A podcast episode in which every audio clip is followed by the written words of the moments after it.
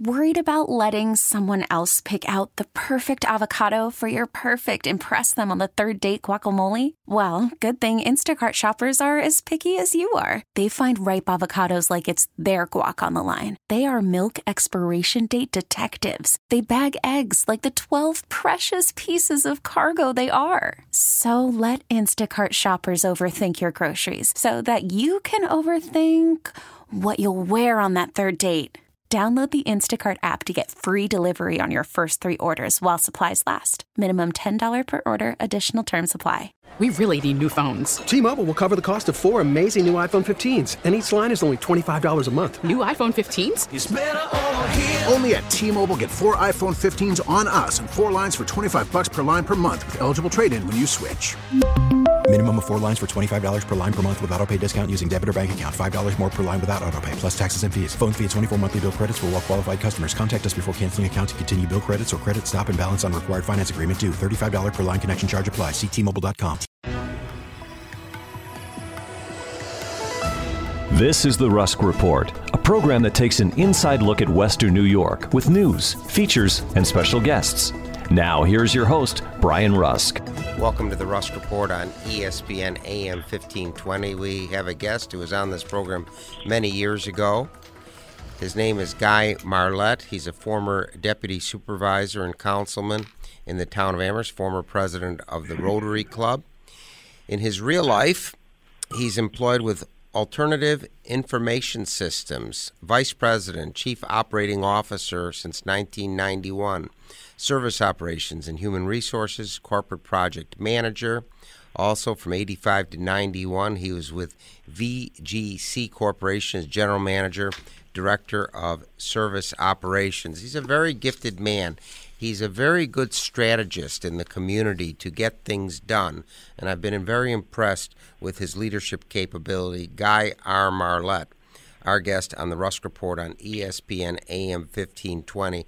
Let's first talk about the accomplishments in office. You were deputy supervisor for six years from 2009 to 2015, and a council member for eight years from 2007 to 2015. What were your greatest accomplishments, Guy Marlette? Well, Brian, first of all, thanks for allowing me to uh, come back on your show. I know it's been a few years, but I always enjoy listening to you. You know, as deputy supervisor or just really a council member in the town of Amherst, I think one of the first things that we always wanted to do was to make sure that, you know, we listened to what the residents said and then wanted to react in an appropriate fashion. So, you know, one of the things that we did that I'm actually pretty proud of is the Amherst Veterans Park over in the um, Amherst State Park. That was a project that was put forward because, you know, veterans had a park out by Tonawanda Creek Road. And it was really so far outside of the central portion of Amherst that it really wasn't utilized a lot. And it kind of became a storage for highway and parks equipment and things. So we thought that centralizing this, um, the Veterans Park in Amherst State Park, which is very central, it's in the village of Williamsville, would be allow would allow all people, not just you know active veterans or retired, but allow their families and stuff to come. And it's it's a beautiful thing. We put a water feature there. There's a wall that they can um, have their names inscribed onto it for loved ones. And I think it's worked out really well. And it also drove additional improvements at Amherst State Park. Uh, you know, then we did things that I guess are kind of intangibles in a sense, such as the consolidation of the uh, town sewer district to spread that cost evenly across all residents so that the older parts of town weren't paying a higher rate just because they're the older part. You know, everybody says that you have to have equalization across the community, and we believe that. You know, what we do anywhere in the town as far as infrastructure is a benefit to everybody. Um, you know, we looked at a number of things. One of the things that I think uh, myself and Supervisor Weinstein we're very proud of is the fact that we're able to stabilize taxes, control spending, and look at ways to cut costs without reducing services. One of those was the merger of the youth and recreation departments, which saved us probably about I'm going to say about two hundred and fifty thousand dollars or so a year in salaries, but we were actually able to improve the services and the programming for the people of uh, Amherst, all the residents and the taxpayers alike. So we're you know we're always focused on the youth and the family, and actually good practical management of the town. Very good. Very optimistic picture. You worked very hard, and one thing that particularly the seniors gave credit to you and Dr. Weinstein was uh, no tax increase for eight years. Well, we certainly don't see that today, but we'll go into that later. Let's talk about your dreams for Amherst. Uh, for the next generation in the coming years 10 20 years what's your vision for the town of amherst guy marlette well, I, I have to say, I love this town. We've lived here a long time. We raised our kids here. And I think the biggest thing that myself or any other grandparent or parent would want is that the town stays affordable for, so that they can, you know, live here, basically. But more importantly, that it's affordable for their kids and their kids' kids, you know, the next generation that are coming online we want them to stay in Amherst. We want it to be affordable, and at the same time, we want to ensure that all of our services, whether they're infrastructure, youth and family, uh, fire, police, that all of those things become available and they stay at the top quality that they could possibly be.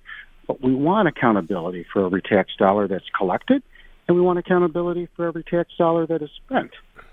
And so our thing is, I think that we want to ensure that Amherst doesn't become a metropolis, but at the same time, that it is truly sustainable without excessive spending and without excessive taxes.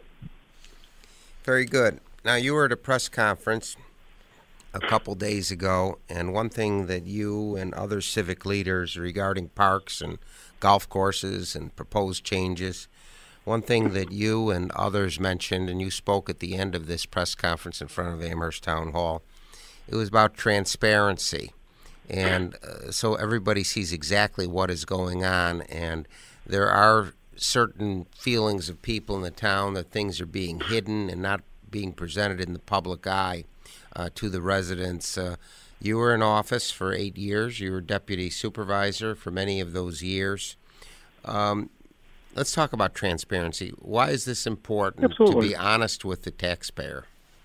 Well, I, I got to tell you, my first my first year in office was the largest, most controversial vote in the town up to that point, which was the rezoning of the gun club project. We spent an enormous amount of time ensuring that the residents had a voice into how things should look, what concerns they have as far as traffic. We probably did, I'm going to say, at least five or six, six different iterations of how we would, you know, look to the developer to not only what they were putting in there, but truly the look and feel of what they were putting in there. You know, we didn't want a nice facade and then have a, a cinder block building in the back. We also wanted to ensure that we weren't encroaching upon our recreation space. So to ensure that, you know, every time that we had a discussion and changes were made or you know, we were acting to suggestions from residents of how to change it. Those were incorporated into you know, drawings and vision type plans. But then we would always present those back to the public in an informational ses- session. And as each time these things changed, we would do a new information system because as you make changes, people's you know needs are, and quite frankly, people that weren't able to attend another meeting have an opportunity to voice their opinion again. We also did this in public, and I got to tell you, I don't see the pandemic as an excuse on decisions large and broad that you just get to make those over a Zoom call. I mean, quite frankly, on a decision like, let's say, the Westwood, which is a game changer for the town of Amherst, you really need to have that public input face to face, and you really need to understand what their concerns are. And every time there's a change to the plan, it should go back to the residents so that they understand what's going on. The residents that I spoke to are concerned that A, there's no face-to-face voting going on for the past year almost, and two, they want to have a voice. They want to see what they're actually or what the town board is actually voting on. You know, I watched that meeting Monday night. The current supervisor did a nice job of explaining everything on his resolution that was not written on the resolution, but is kind of inferred, I guess, is, is the way that. I don't you know, understand kind of that. If it's not written on a resolution, then what relevance does it have? The resolution is basically a law. It's a contract. It's binding. So what? Why does someone talk about things that aren't written in there to infer? Well, it doesn't make sense to me. Right, and that's my comment where I said it's sketchy. A resolution should have especially on important things such as taxes and how you're financing. There should be very good detail, and I think also there should be a financial analysis associated with it so that people can understand and see it. And you know, Barry and I used to always go by the old adage if it is not written in the resolution, it is not part of the resolution. Right. The second thing that, that I found disturbing was there was very little debate by the town board, either for or against, or, you know, we used to always have constant debates, and if we were going to vote on something that we felt was controversial, our board members would really go through and explain why they were voting for or against it. And I think the public deserves it. They need to understand, you know, why their why their representatives are voting a certain way. All of these guys, you know, all politicians when they campaign, they say we are going to put the residents first. We are representing you. Yet when there is no debate and it's a quick vote and they move on and a language in a resolution is somewhat lacking in detail, they are not fulfilling their promise. Very interesting. We're learning a great deal from a very dedicated uh, public servant, Guy Marlette. He was deputy supervisor of the town of Amherst from 2009 to 2015 and an Amherst councilman from 2007 to 2015. If you're listening in Amherst, Toronto, or Manhattan, drop us a note. We'd like to hear from you. The station has received letters as far away as Scandinavia and New Zealand with our 50,000 watts of clear channel power. Please write to Brian Rusk, ESPN Radio, 500 Corporate Parkway, Amherst, New York, 14226. And we always greet cards and letters from Canadian and European listeners. A little plug here. ESPN 1520 is streaming. You can listen live by going to our website, espn1520.com, and clicking on the radio.com or listen tab. And Western New Yorkers love their traditions, and the Am-Pol Eagle has been writing about Polish American traditions and events for over 50 years. News and features from a Polish American perspective can be found in this weekly newspaper, as well as recipes and a calendar of events.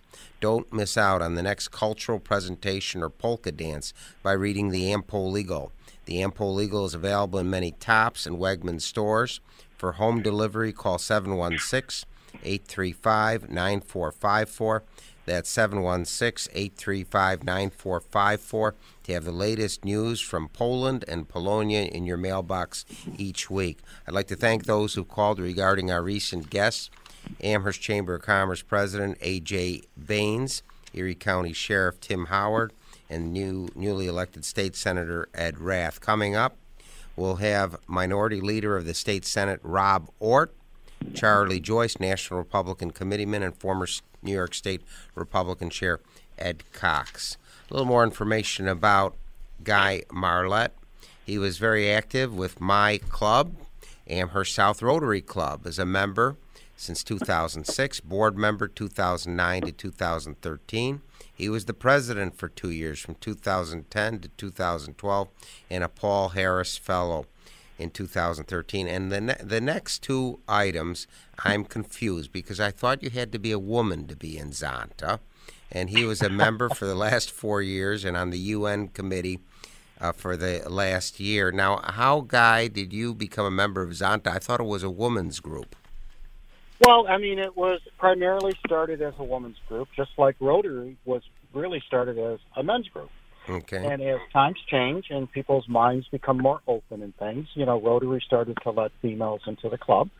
Um, at the same time, Zonta, which really was started in Buffalo slash Amherst, uh, was very active. And I was asked by a friend if I would be interested in joining. And I said the same thing that you did. I said, well, you know, obviously I'm not a woman. She says, no, no, no. We have men, a few men in Zonta, and I thought it would be a great opportunity for me as a you know i'm married i have two daughters i have a couple of grandkids to understand really things from the perspective of how women view those.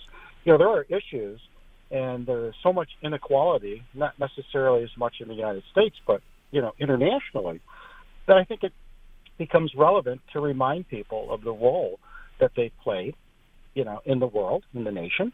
And also that there are things that regardless of what you know your sex is that you can do to help others. So I enjoy it. I think they're very engaged. Um, you know, I'm also a member of the Jolly Boys. I'm the vice chair, and you know they're really known for the parade on Main Street and the beer tent during old home days. But you know they do so much more than that. Mm-hmm. The money that they raise goes right back to the community, specifically focused on youth, and they probably donate up around sixty plus per year out to these various groups, such as Children's Hospital or you know. Um, kids escaping drugs, whatever whatever the case may be. I think that they're totally engaged. So I, you know, I chose my civic duty really more along the lines of things that help give back to the community. Wonderful. Well, that's a good answer, and I'm also an auxiliary member of the Amherst Republican Woman, and I'm a man.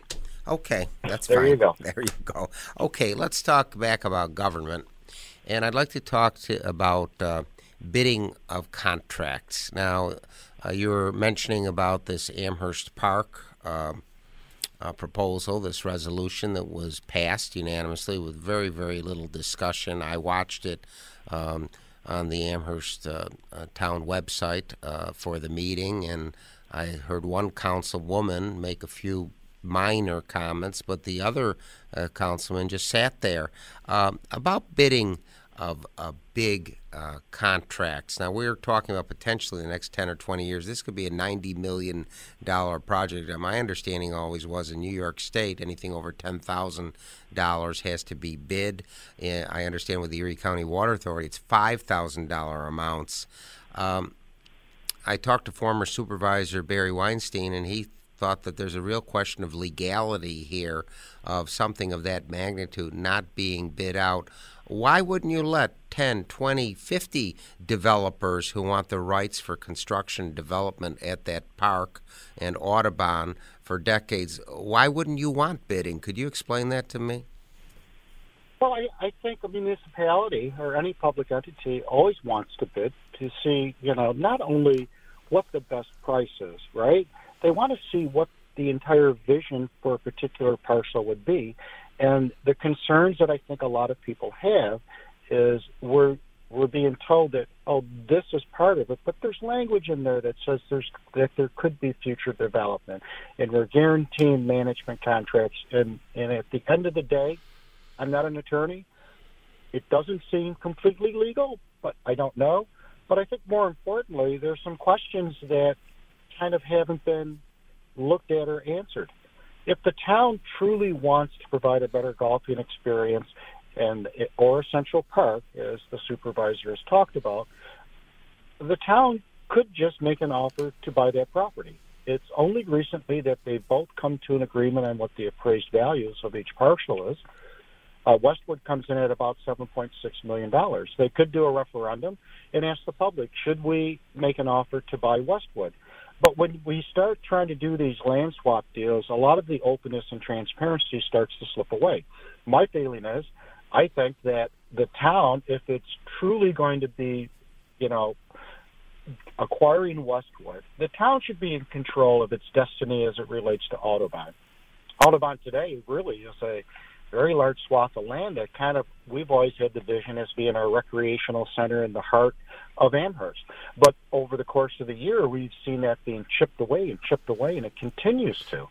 So, you know, we put a hotel up, we put medical offices up, we took out diamonds that were dedicated to individuals in Amherst that had a great sports legacy and took them down without a second thought. I mean, at, at some point, we can't say that we love green space and we want to make sure that our recreation services for families exist. And at the same time, we continue to encroach business development on those recreation areas. So I think, I think, you know, everybody should just take a pause, a deep breath, and let's start the conversation of the vision and how the town can control it versus an outside entity controlling that vision. Very good. For those who've just tuned in, we're speaking with a bright, dynamic leader from the town of Amherst, a leader in, who has been active in government with the Rotary Club, with the Jolly Boys, Guy Marlette, former deputy supervisor. If you're listening in Williamsville, Montreal, or northern Florida, drop us a note. Please write to Brian Rusk, ESPN Radio, 500 Corporate Parkway, Suite 200 Amherst, New York 14226. We always greet cards and letters from our Canadian and European listeners. Guy Marlette has been active with the Amherst Youth Foundation. He's been on the advisory board for the last few years, a member from 2005 to 2018, and president from 2005 to 2007. Also, the Jolly Boys with Old Home Days. He was vice is the vice chairman for the last few years and has been a board member since 2017. A man who's contributed a great deal of his time, effort, and talent to the town of Amherst. Now, let's talk about senior citizens. My understanding is that there are many senior citizens who don't want to join a country club and plunk down ten, twenty, thirty thousand dollars and pay five hundred or six hundred dollars a month in dues. They like to go to the Audubon Golf Course, golf nine holes, have lunch in the clubhouse, then do another nine holes. Now there's a proposal from Supervisor Kulpa to do away with nine holes in the middle of Amherst. There's talk about getting more holes of golf in north and northeast Amherst. But what about the seniors who paid taxes for 40, 50 years and now they want to keep their 18 holes for exercise, especially with COVID? Exercise and being outdoors is so important. How do you feel about this idea to reduce the number of holes in central Amherst from 18 to 9?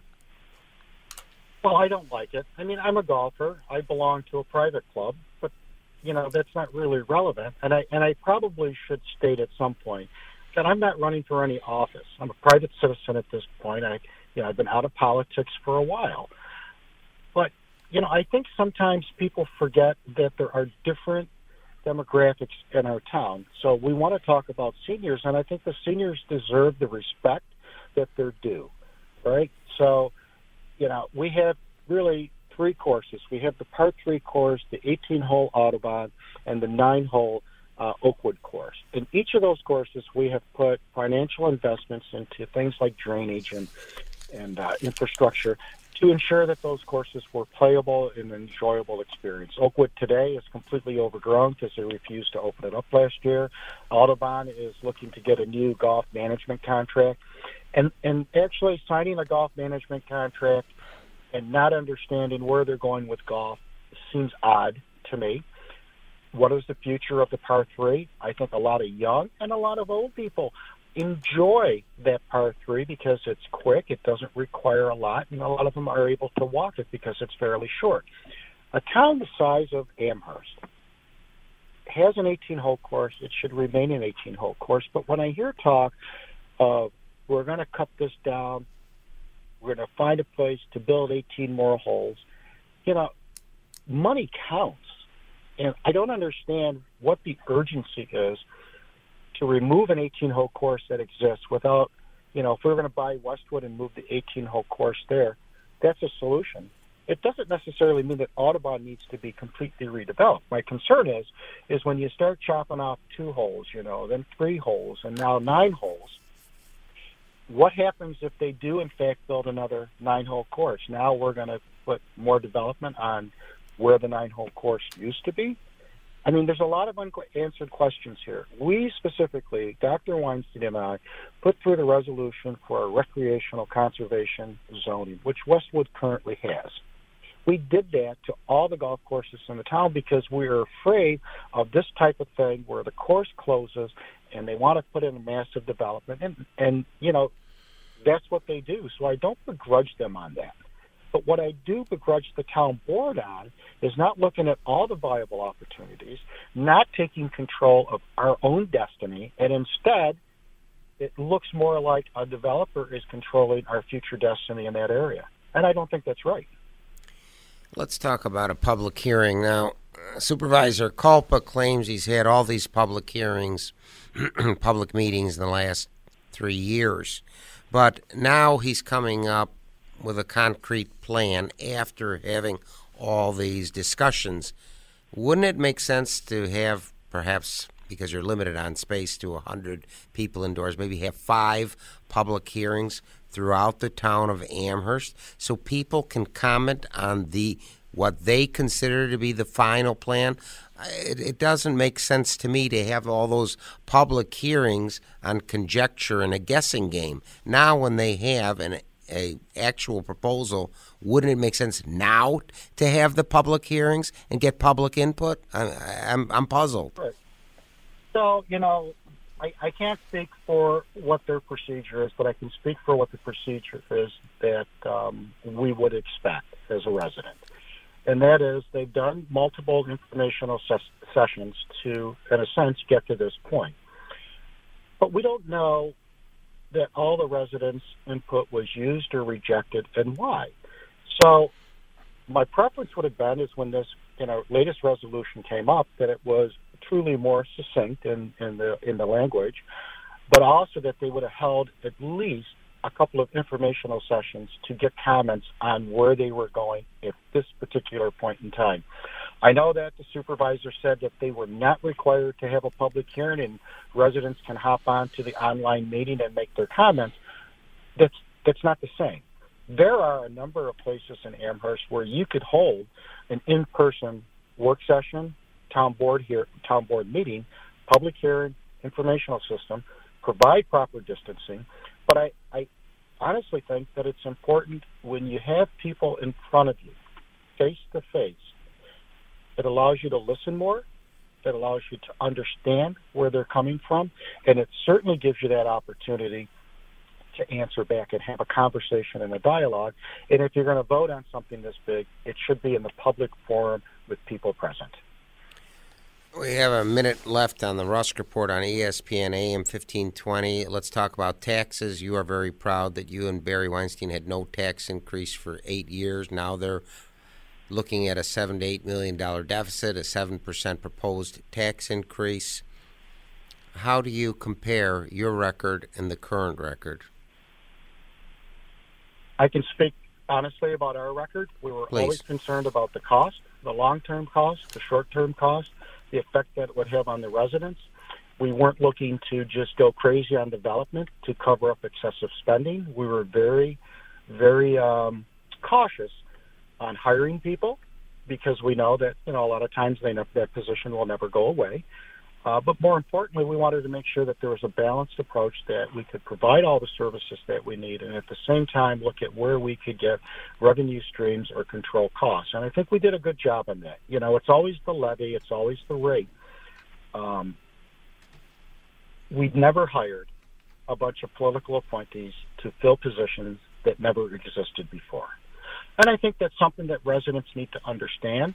And, you know, a lot of times these positions, and they're very high paid positions, could that money have been used for a better cause? I'm sorry, we have You know- to bring the Rusk Report to a close. We've learned a great deal from a great leader of Amherst, uh, both in government and with the Rotary Club and many other organizations. Guy R. Marlette, thank you for enlightening us. Thanks to Kevin Carr, Director of Production for the last 15 years. Thank you for teaching us so much about the town of Amherst, Guy Marlette. Have a great week. You've been listening to The Rusk Report, a program that takes an inside look at the Western New York community with news, features, and special guests. If you have any comments or suggestions, please write to Brian Rusk, 500 Corporate Parkway, Suite 200, Amherst, New York, 14226.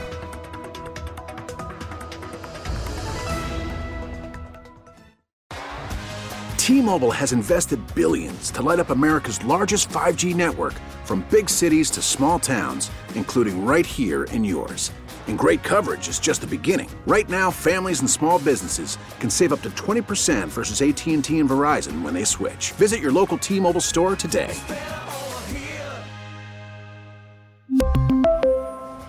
Plan savings with three lines of T Mobile Essentials versus comparable available plans. Plan features and taxes and fees may vary.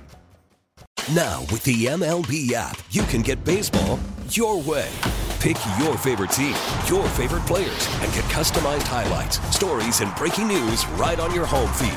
Follow the action with Game 10, where 3D replays add another dimension. Plus, notifications can keep you connected to every pitch, every hit, every game. The MLB app. Baseball your way. Download it now for free from the App Store or Google Play. Blackout and other restrictions apply. Major League Baseball trademarks used with permission.